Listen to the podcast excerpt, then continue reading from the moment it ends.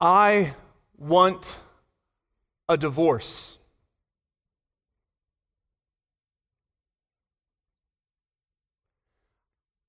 Sadly, the vast majority of you in this room have been affected by those four hopeless words.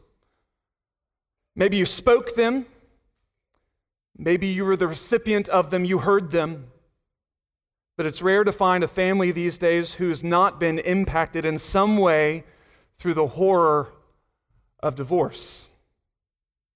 I know enough to know that any discussion on this matter is a tightly woven minefield that is nearly impossible to traverse, but to get to this morning's text in Ezra chapter 10, we have to talk about this. The history of divorce in the United States is a sad one. Divorce was such an uncommon thing that was not even included in the census until 1867. And even then, it didn't even register a full percentage point of marriages affected until decades later. But as time progressed, the number grew, the number of divorces grew. It made a jump in the late 40s and 50s, no doubt to the multifaceted complications of World War II veterans coming home. That was a tough time. It grew steadily over the decades. It spiked in the early 1970s, just after the then Governor Ronald Reagan foolishly pioneered the no fault divorce bill in the state of California. For the first time in the modern world's history, according to our study this week, people could cut out on their marriage without even giving a reason, and America led the way in that atrocity. Divorce boomed in the 80s, seemingly making it commonplace, but thankfully, our divorce rate in America is and has been on the steady decline for some years now. That should be a cause for rejoicing. However, the stats prove that most are just opting out of the covenant of marriage altogether rather than deciding to stick through the tough season. It is so sad. A poll by the National Library of Medicine earlier this year revealed the top reasons that people give most commonly as to why they are seeking divorce. At the top is lack of commitment, followed by infidelity, constant arguing, too young, financial issues, substance abuse, and domestic violence. Let me, let me tell you, we need to mourn every single one of these. I've officiated dozens of weddings in the last, last 15 years. And I think that I've seen marriages break up for every one of the top seven reasons listed. We ought to seriously Pray for our own marriages and those of our fellow Christians that they not succumb to these kinds of pressures. And whatever your view on divorce, however detached it might be from biblical directives, even the most amicable of situations, there is a reason that divorce is studied by health professionals. It takes a toll on everyone involved.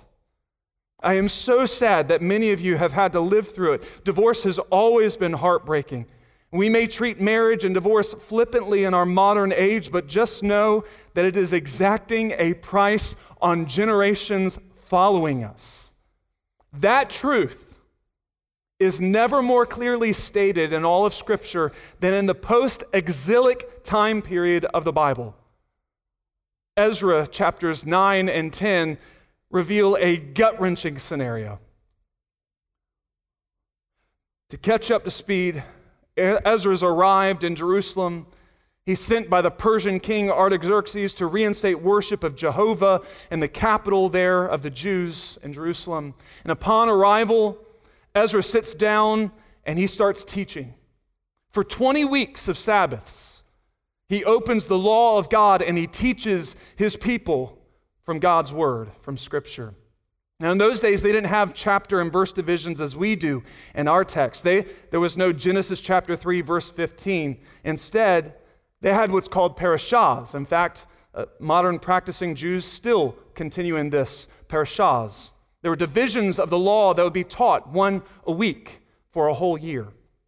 Ezra 8 tells us that for four months, 20 weeks, 20 Sabbaths, Ezra has faithfully preached the law of God. And I found it interesting that the 21st parashah, the division of the law, includes Exodus 34, The very first time that God commands the Hebrews to not marry those women who worship other gods. All that to say, the people have been hanging on every word that Ezra has preached. They are desiring to do what God has required of them. And as he opens the scroll daily or at least weekly to teach, they are confronted with the fact that they had been actively disobeying the Lord.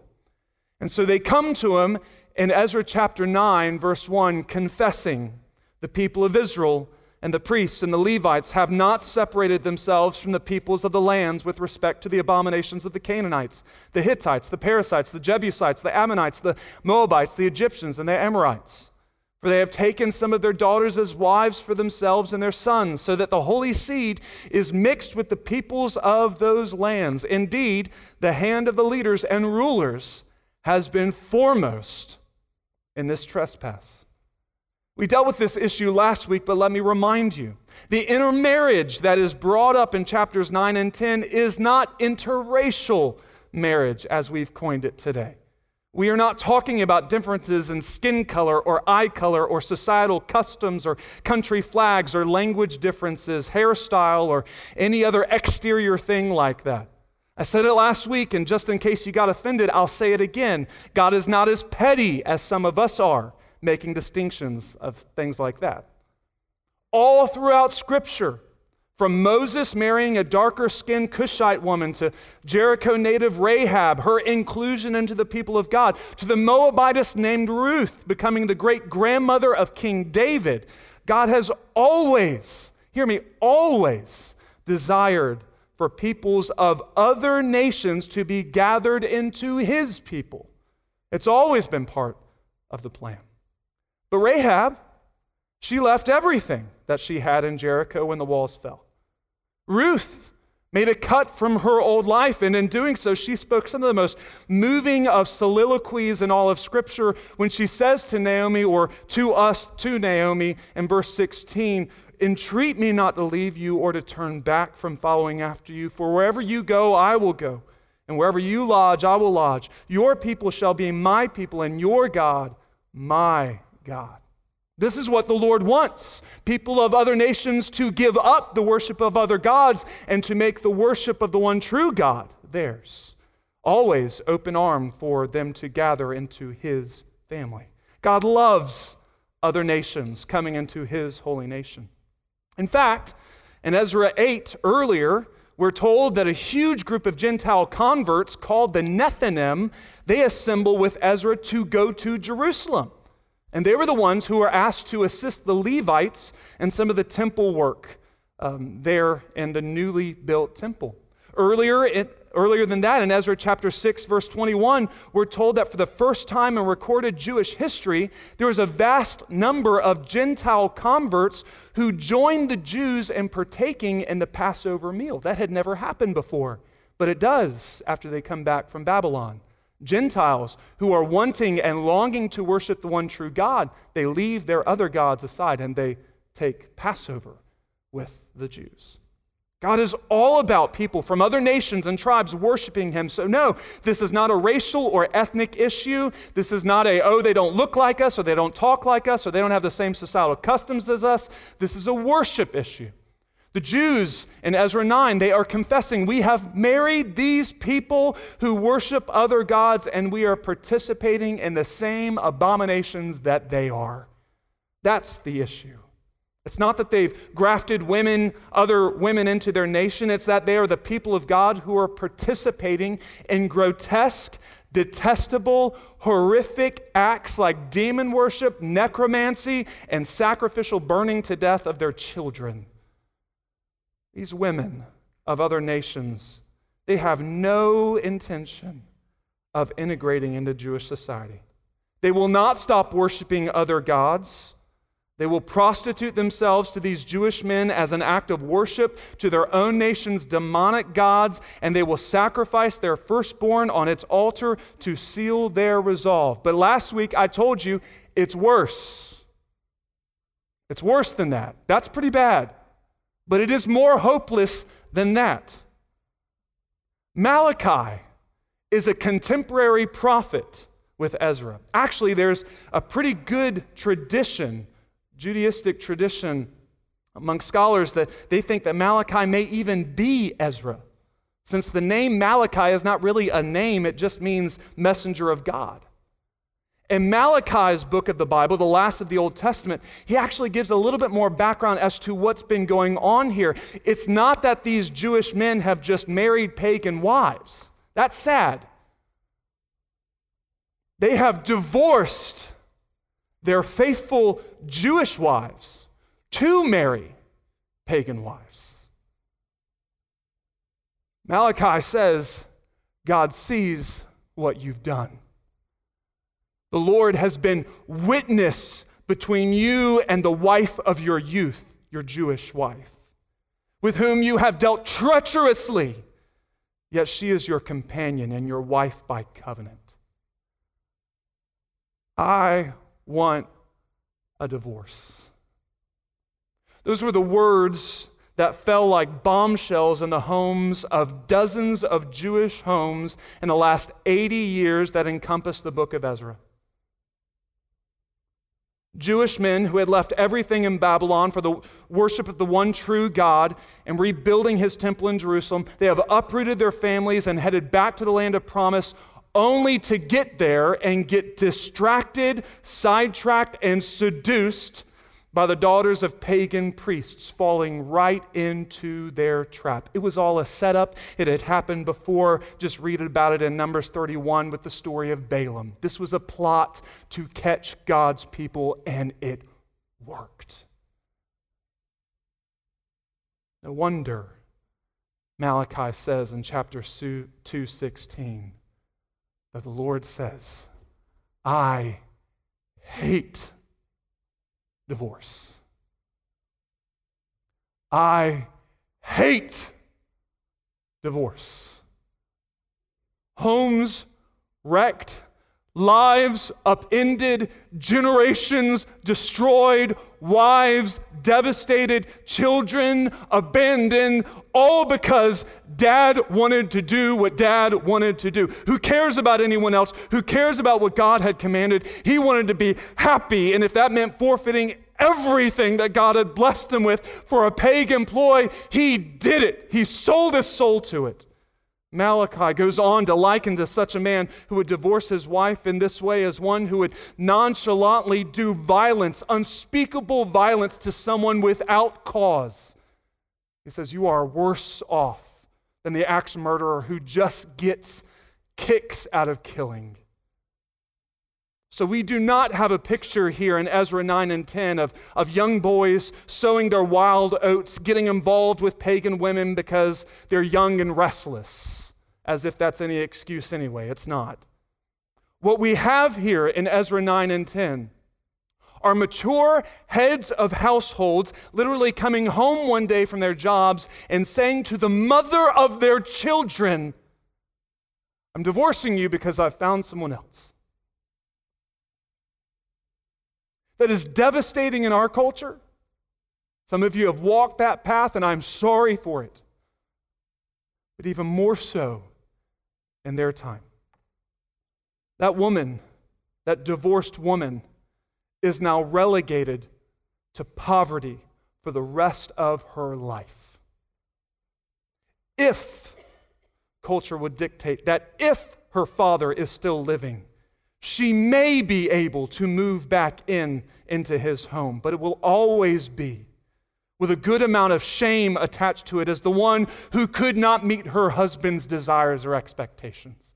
She would wear this as a red crimson A on her chest her entire life. Her prospects of remarriage were virtually none. She would have to provide for her children as a single mother during an era that was hardly ideal for single motherhood. There was hardly a social safety net. That husband had just condemned his entire family to a slow, painful, and impoverished death. His children would be treated as pariahs with big question marks surrounding their welfare and future inheritance always hanging over their heads. If he could so easily divorce them like that, who's to say that he would actually provide for them in their future? You see how bad the situation is? All of this and more is why Ezra had the reaction he did that we looked at last week. Chapter 9 tells us that when he heard this confession from God's people, that some of them had done this and that others of them allowed them to do this. They idly stood by without grabbing the guy by the shirt collar and saying, Wake up, man. They let him do this.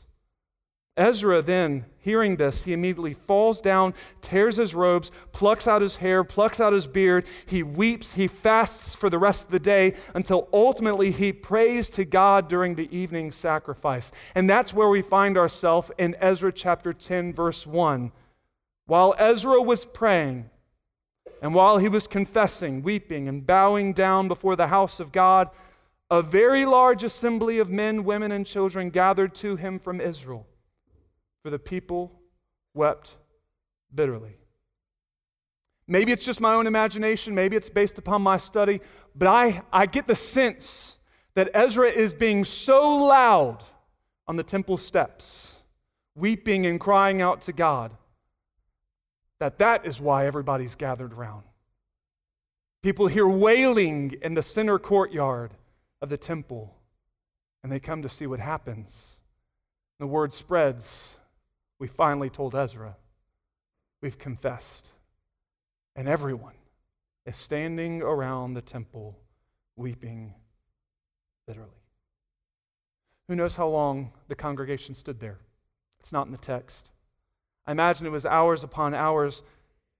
The evening sacrifice was usually around 3 p.m. Beginning then, this probably lasted into the middle of the night until finally someone speaks up. Verse 2. And Shechaniah, the son of Jehiel, one of the sons of Elam, spoke up and said to Ezra, We've trespassed against our God. We've taken pagan wives for the peoples of the land. Yet now there is hope in Israel in spite of this. Yet now there is hope in Israel in spite of this. Isn't that a beautiful phrase? In the middle of despair, in the midst of ruin, at the heart of weeping and mourning, there is hope. You know, hope is a beautiful thing. You've heard the quote, I've shared it with you before. Man can live about 40 days without food, about three days without water, and about eight minutes without air, but only for one second without hope. Hope is necessary for life. I found it interesting this week in my study that the Hebrew word for hope and the Hebrew word for pools of water share the exact same root. They are eerily the same. It makes sense, though, in this desert traversing nomadic Bedouin lifestyle in which the Hebrew language was founded. Think of it wandering in the desert, empty water skins, no well in sight for days, longing for a drink. You know what hope begins to look like? Hope begins to look like a pool of water just off in the distance to a dehydrated body. Well, the people of God are spiritually bone dry. Ezra's prayer, though it is beautiful, confessional, and transparent, read it for yourselves. I hope you did last week. It doesn't even come close to asking God once for forgiveness. It's beautiful. He confesses all the sin, but he doesn't even dare to ask God for forgiveness. The closest he gets is that he is acknowledging that God is gracious. gracious. He says in verse 13 of chapter 9, You, our God, have punished us less than our iniquities deserve. He's not asking for a clean slate. That's too much to ask. He's just saying, You have punished us less than we deserve, and you're gracious for it. But he closes the prayer hopelessly. There is no ending, and Father, forgive us of our trespasses. No, it's verse 15. O Lord God of Israel, you are righteous, for we are left as a remnant as it is this day. Here we are before you in our guilt, though no one can stand before you because of this. It is empty of asking for forgiveness. It was too much to ask. I believe Ezra thought. So, longing for forgiveness, but too parched to even ask for it, Shechaniah steps up. There is still hope in Israel in spite of all of this. Okay, Shechaniah, what is this hope in Israel in spite of all this? His answer is in verse 3. Now, therefore, let us make a covenant with our God to put away all these wives and those who've been born to them, according to the advice of my master and of those who tremble at the commandment of God, of our God, and let it be done according to the law. Arise, Ezra, for this matter is your responsibility. We also are with you. Be of good courage and do it. Are you reading this with me? Are you tracking what's happening in the text? Shechaniah's hope filled answer is divorce again.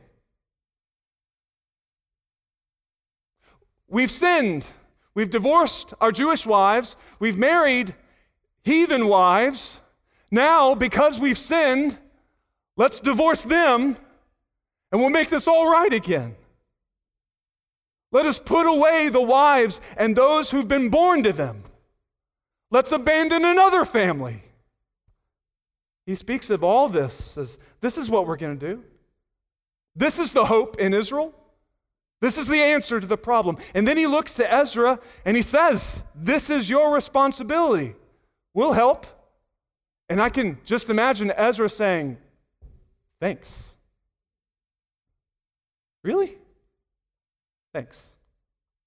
Verse 5 Ezra arose after the proposition, and he made the leaders of the priests, the Levites, and all of Israel swear an oath that they would do according to his or this word. So they swore an oath. Imagine the faith and the trust that the people of God had put in Ezra to make an oath before God, carte blanche of whatever Ezra decided was necessary to do in this situation. He doesn't even know what to do yet.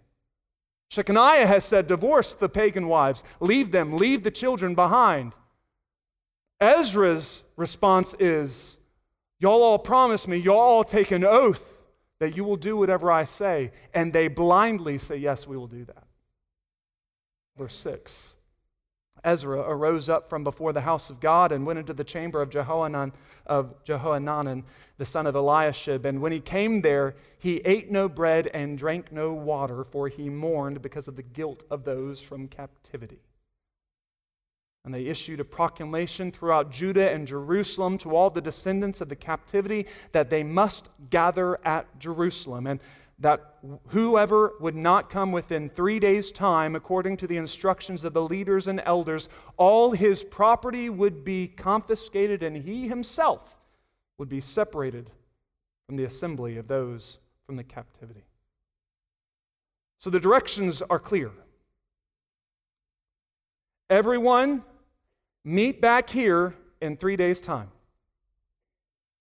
If you don't, all that you own, all your land, all your possessions, it will be seized, and you will be kicked out, denationalized, left out of the promise of God's people. We talked about the birthright and the blessing this morning in D6 Sunday school classes. That would not be offered to you. You would be a man unto yourself if you do not come back in three days' time. And for three days, the time it takes to get the word out and bring everyone back to the temple, Ezra fasts and prays. He's seeking the counsel of God in this matter. What should he do? If you've ever had to make a decision in a lose lose situation, you might begin to feel what Ezra does, except he's making this decision for thousands of people. Thousands of people.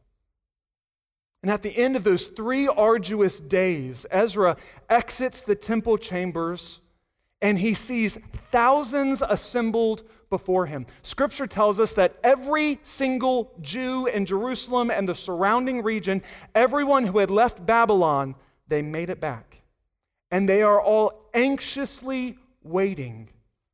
What will Ezra say? To make the scene even more dramatic, Verse 9 tells us that they are all gathered outside in the temple courtyard and he on the steps, and they are shivering in the pouring rain. Ezra is soaked to the bone. He's yelling over the driving rain, and he stands before the people of God to give his pronouncement. This is what he's fasted and prayed over for the last three days. Verse 10 He stood up and said to them, You've transgressed. You've taken pagan wives, adding to the guilt of Israel. Now, therefore, make confession to the Lord. Agree with God about your sin and do his will. Separate yourselves from the peoples of the land and from the pagan wives. I am convinced that this is the passage. This is the reason why the majority of us have never heard a sermon series preached through the book of Ezra. It is hopeless. We've tended to avoid this book. When we do study it, we tend to avoid chapters 9 and 10 like the plague. What's going on here? Is this really God's will for the Jews to divorce from these wives too? To leave more relational and generational scarring? I will say it as plainly as I know how. I don't know. Not once in Scripture does God ever command someone to divorce. Not once. There are legitimate allowances, namely for adultery and abandonment. One could divorce for those reasons, but they were never commanded to do that. To me personally, it seems as though Shechaniah is a little too eager with this solution. And before you go off saying that, oh, Corey doesn't agree with the Bible, remember that the Bible is both prescriptive and descriptive. Here's what I mean by that it is prescriptive in that oftentimes it relays the commands of God. Think of the Ten Commandments Thou shalt not. If God tells you to do something in His Word, you'd better do it. If God says don't do something in His Word, you better stay away from it. He prescribes righteousness to us. But Scripture is also descriptive in relaying historical accounts. Take for, take, for example, the story of David and Bathsheba. In this horrible account, David commits adultery with Bathsheba, finds out that she is pregnant from the affair, tries to cover up his sin by bringing her husband Uriah home from the battle. When Uriah is too noble a man to cover up David's guilt, David has Uriah murdered not one person in their right mind would read that episode and conclude, see, it's in the Bible, it must be okay. Adultery, murder, it's okay. David did it. He was a man after God's own heart. No, friend, that is descriptive. It's just laying out what happened. At very least, the series of events in Ezra 10 are descriptive. This is not a passage of Scripture, hear me.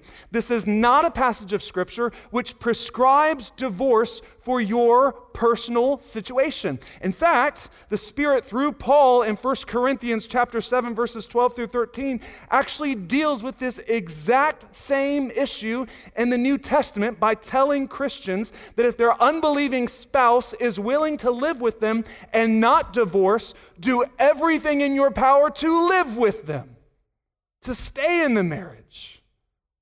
Narrative is not normative. Just because it's in the text doesn't mean that that's God commanding you to do it. Is what I'm trying to get to. Quite honestly, I struggle with the idea that the answer to divorce is divorce. We all know the old, the old adage, two wrongs don't make a right. And while that verse, as many might think it is, is not in the Bible, there's a biblical principle of not doing evil in the face of evil in Romans chapter 7. We do not respond with evil things by doing other evil things. The fact of the matter is that more women, not as innocent as the first divorced, I understand that, they will be hurt.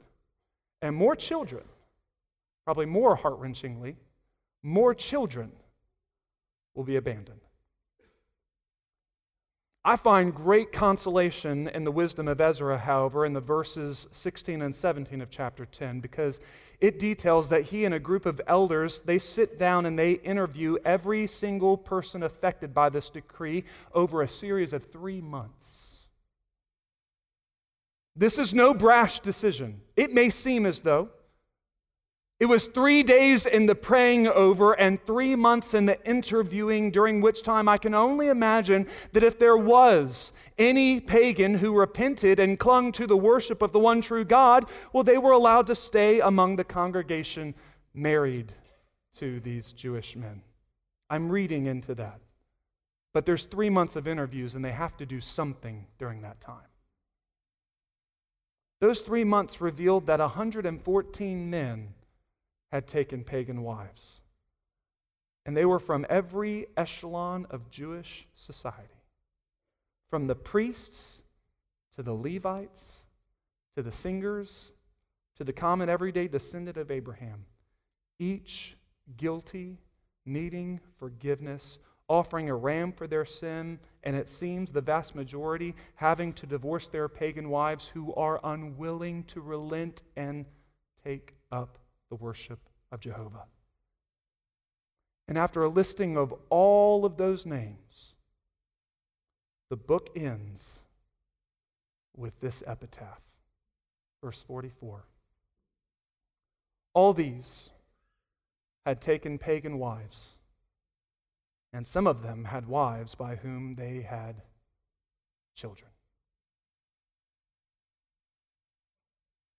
If that final sentence, particularly about the now fatherless children, again, lays heavy on you, it should.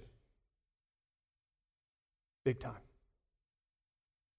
All of the questions about the validity of Shechaniah and Ezra's directives to divorce these women aside, the truth is, is that the consequences of our sins are devilish, devilishly destructive. You think you can control your sin, you cannot. You think you can control the consequences of your sin, you cannot. This is not some light thing here. Generations will be affected by what's done here. These men had sown to the wind and they had reaped the whirlwind. What's worse is that their children lose more than anything, and literal generations will be affected by these divorces. The emotional angst, the spiritual battles, the questions of self worth, coupled with the abandoning them to the worship of pagan, demonic gods, is the recipe for centuries of drama. Do you understand how desperate a situation this is? This book. It is anticlimactic to the thousandth degree. I mean, we have gone through a roller coaster of emotions from Ezra 1 up to this point. There, there have been high points of national revival and, and dependence on God.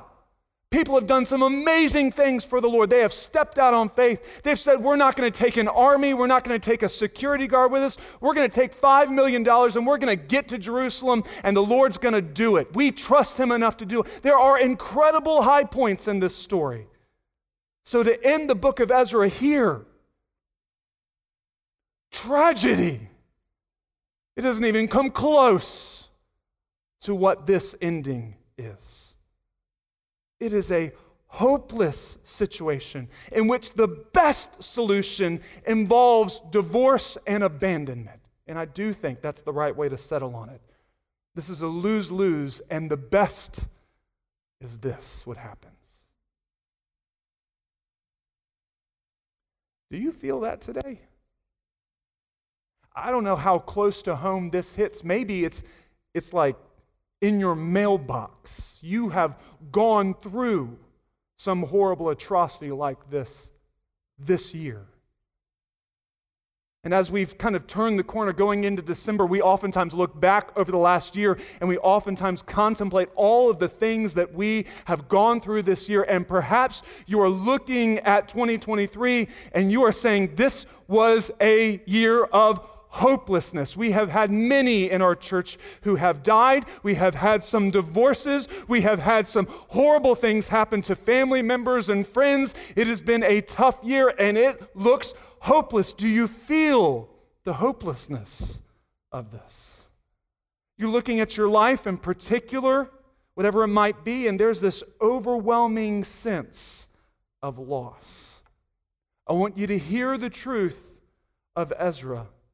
Yet, now, there is hope in Israel in spite of this. I told you earlier that Malachi was at very least a contemporary of Ezra, commentating on this exact issue of divorce. His is the last book of the Old Testament. Go ahead and turn your Bibles to that passage of Scripture and Malachi. Go to Matthew and then just go back left a couple of pages to Malachi. Just a couple of verses after his pronouncement of God's hatred over divorce because of, because of its effect on the innocent, Malachi then hopefully writes in Malachi chapter 4 what David read to begin our whole service this morning.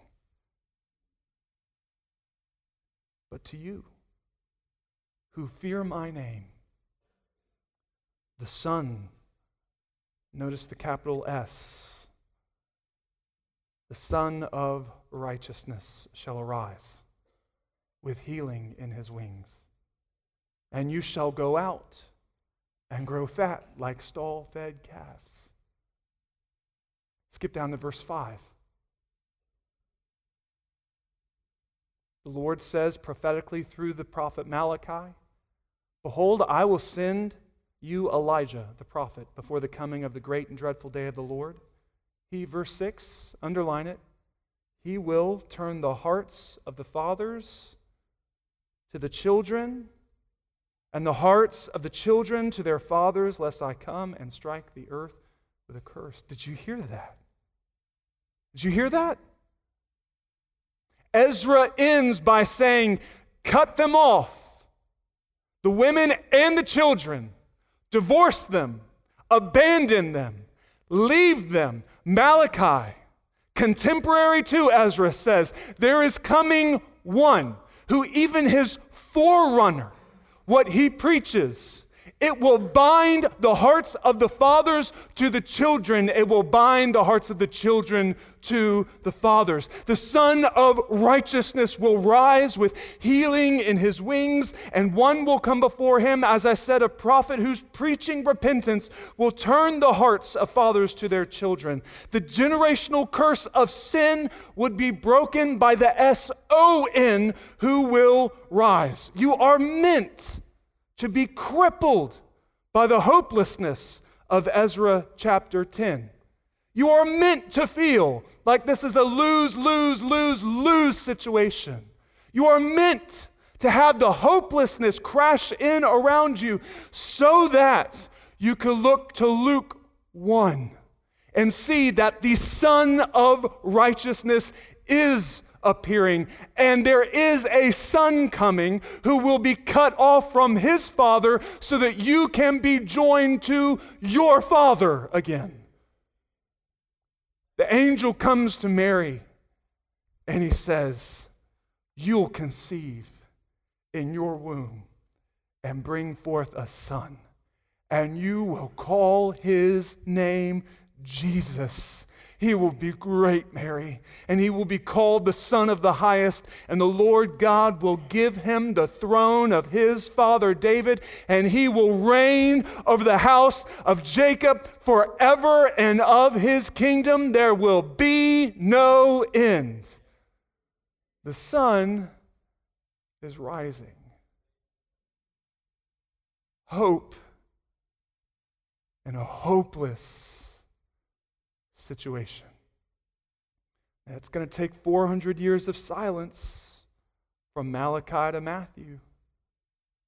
But you rest assured, you take it to the bank that there is hope. I, I loved the songs that Brother Jeff chose for us to sing this morning. Love them. Rarely do we get on the same page about what I'm preaching and what we should sing. And I love it when the Lord just kind of connects it together. All our hope is in you. All our hope is in you, God, the light of the world. Hmm. A thrill of hope. A weary world rejoices, for yonder breaks a new and glorious morn. That sun is not a ball of fire in the sky, it is Christ Himself who has come to rescue those who have been abandoned and to make right relationships of those who've been cut off.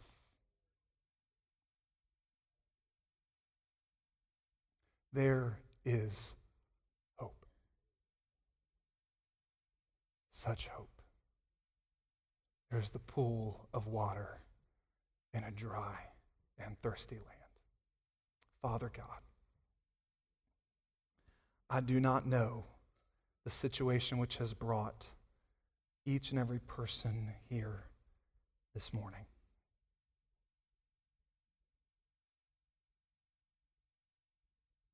But I know that the same answer can be given to every single one. There is hope.